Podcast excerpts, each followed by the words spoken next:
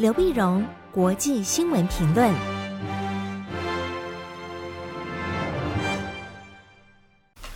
各位听众朋友，大家好，我是台北东吴大学政治系教授刘碧荣，今天为您回顾上礼拜重要的国际新闻呢。上礼拜国际新闻几乎只有一条，那就是俄罗斯和乌克兰的战争。我们从最新的发展来看呢，那就是俄乌之间关于停火的一个谈判。在礼拜一的时候呢，那么乌克兰和俄罗斯他们在白俄罗斯边界靠近乌克兰的边界进行了第一轮的停火谈判。这个谈判呢，乌克兰当然直接提出来要求俄罗斯你要停火撤军，俄罗斯也提出来他的一些要求。双方的表达立场之后呢，那么当然第一回合就不可能很快谈成嘛，这各自带领对方的立场呢，然后回到莫斯科，回到基辅去盐商，嗯。比较稍微一点点乐观的就是，他们还同意要进行第二轮的谈判。但第二轮的谈判，但这种谈判到底是真心的还是虚情假意的，当然就有很多的猜测啊。因为我们晓得，谈判停火谈判呢，通常你要不然就是先停火再谈判，要不然是先谈判再停火啊。那俄罗斯这边呢，跟乌克兰战争显然是先谈判再停火，因为战场上依然炮声隆隆，偏边谈边打嘛。那有一种说法是，最早抛出来要谈判的是乌克兰，乌克兰表示要谈判，俄罗斯这边的攻击就稍微减缓了。那么一般讲说，这就是呃顿挫了一下俄罗斯的一个闪电攻势啊。但另一方面呢，你发现俄罗斯这边也有人讲，俄罗斯其实也不想谈判，他谈判是障眼法，假的，那是这是迷惑外界的。当你谈判的时候，他赶快内部在准备下一波的攻击。所以不管这谈判是是不是真的。嗯，不重要，重要是它到底有没有结果啊？到目前看起来是没有结果，没有结果，我们再看看下一轮谈判会怎么样的谈。我们可以整理一下这一个礼拜以来啊，那么俄乌战事从几个面向来做很快的整理，我们看看它的发展跟我们要想的一不一样啊？那么最早的时候在上礼拜呢。就是在礼拜一晚上，那么俄罗斯他呃普丁啊，他说他承认卢甘斯克、顿内斯克两个共和国，也跟他们签了就友好的条约，然后呢派维和部队进入到这两个共和国。那本来就想说进入到两个共和国是维和部队，呃，那也不是真真的战争。那呃，下一步他会怎么做？其实他没有让世界猜猜 多久，马上礼拜四就变成全部的一个动员攻击啊，从北部、南部、东部三面呢进攻了乌克兰。但是战争呢，似乎跟原来想的不是那么一样啊，这并不是进展的特别顺利。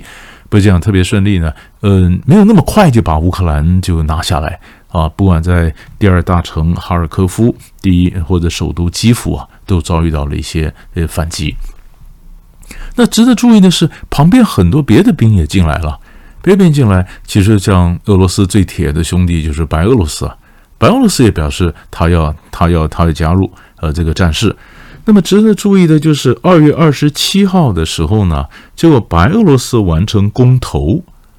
当然，在他那种卢卢加申科或卢卡申科的这种强力的这种铁腕统治之下，那公投也就是嗯被过一 被通过嘛，一定会通过的公投。公投什么呢？同意俄军重返白俄罗斯啊，而且呢，呃，可以无限期的驻军啊，而且呢，可也可以让核子武器可以进来啊。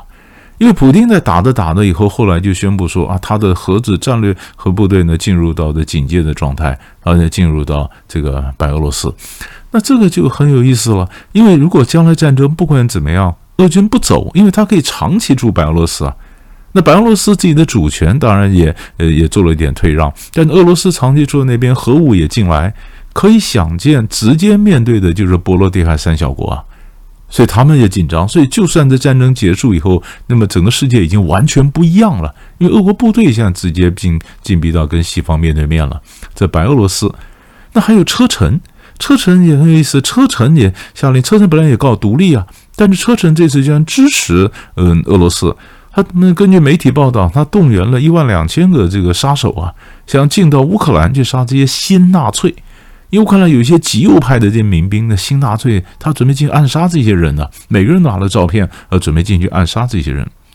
那乌克兰这边呢？乌克兰这边呢，当然，那么各各地啊，都是各国都提供了各种武器啊。那么连这个德国本来说不不不也不提供武器，像德国也提供了武器。这武器呢，丹麦甚至说可以允许国人你去去参战啊，你帮助去对抗对抗这个呃俄罗斯。那更有意思，乌克兰这边还有很多极真的是有极右派的一些人，他从芬兰、从不乌克兰本地、从法国来一些极右派的这些这些民兵呢，哎，他们要加入。打仗，于是就媒体报道，像比如说像呃中东这边一有战争的时候，就很多圣战士啊，那各地的圣战士来这边，或就就是伊斯兰教的这些基本教义派啊，那么圣战士加入了战争来练兵。那现在嗯，这个极右派这边也有人从各地来练兵啊，来练兵，他们要来对抗俄罗斯，所以这个情势就有点变得越来越复杂了哈。所以这是这是我们看到战争。那衍生出来的，我们刚刚讲，白俄罗斯在战后，呃，他如果有俄军在那边，有核武在白俄罗斯，影响了欧洲整个情势。德国当然也也注意到这一点了，所以我们也看到上礼拜天二月二十七号的时候呢，德国总理肖兹就宣布国防预算增加一千亿欧元。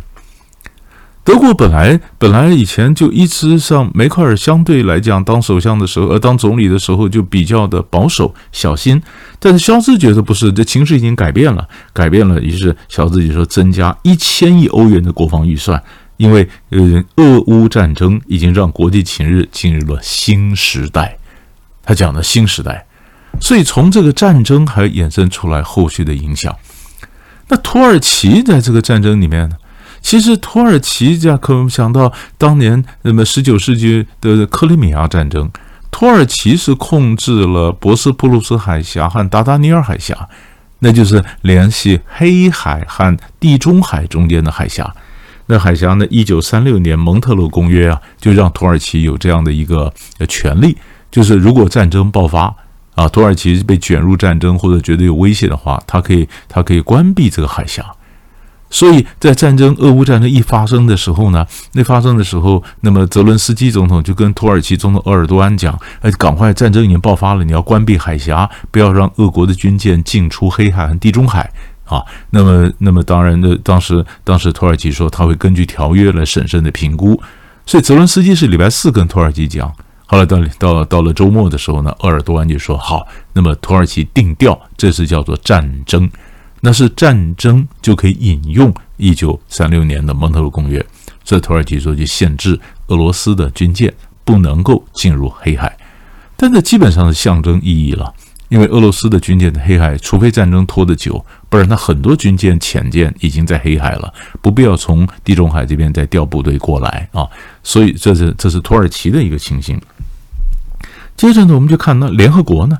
联合国呢在二月二十五号的时候呢。就是在战争的第二天呢，五号时候表决要谴安理会啊，表决谴责俄国侵乌的决议案。那结果呢是俄国当然自己安理会成员国嘛，俄国否决，中国大陆、印度、阿联酋弃权，弃权，所以这样没过，没过呢。但是安理会呢又要求现在要开这个联合国大会，联合国大会，大会这几天在开大会啊，在那开紧急会议。大概一九五零年以来，联合国大会呢只召开过十次紧急特别会议，这是比较少有的状况。那这一次呢，那紧急会议呢，这是第十一次，要看看要通过什么决议案，叫俄罗斯撤军啊，或者停火。但这个只是表示一些舆论的展现了。那俄罗斯如果不听的话，也一样也没什么用啊。这是联合国，但是更重要的是制裁，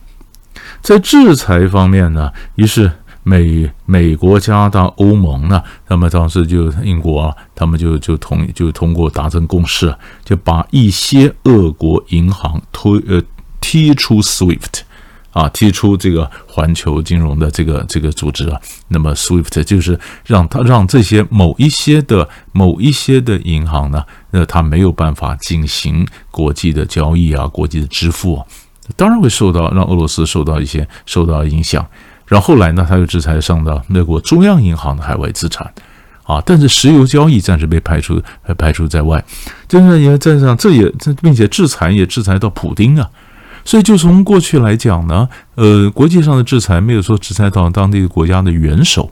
啊，再到普丁，然后制裁到把他们某一些银行推踢出 SWIFT，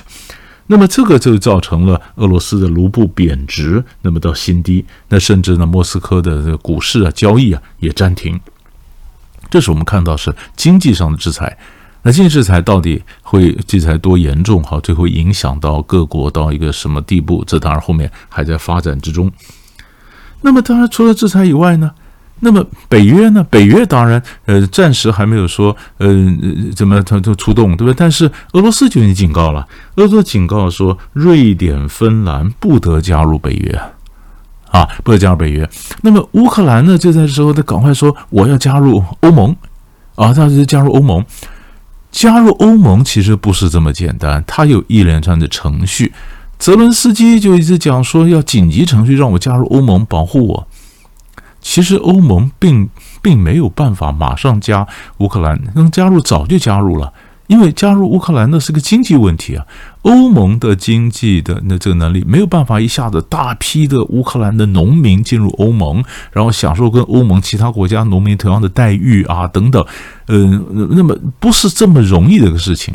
所以泽伦斯基想得很天真，所以他加入欧盟。所以欧盟的外交官员就表示，现在重要的是怎么样的去先帮助乌克兰对抗呃俄罗斯的一个攻击，不是讨论这个欧欧欧乌克兰加入欧盟的事。所以乌克兰加入欧盟或者乌克兰像像北约，这个都会让俄罗斯整个直跳脚的。所以，所以乌乌克兰想用这个时候呃做到以前做不到的事情，其实也不是这么容易。啊！但是国际上看怎么援助，呃，乌克兰先把眼前的战事能够结束。那么最后看的是难民呢？你这一动了以后，战争一发生，就有很多大批的难民，难民有超过十五万的难民呢。那么离开了呃波兰，呃，就离开了乌克兰，乌克兰就跑到隔壁，最长就是跑到呃这旁边周边的国家，要不然就是波兰，要不然就是斯洛伐克旁边周边的国家。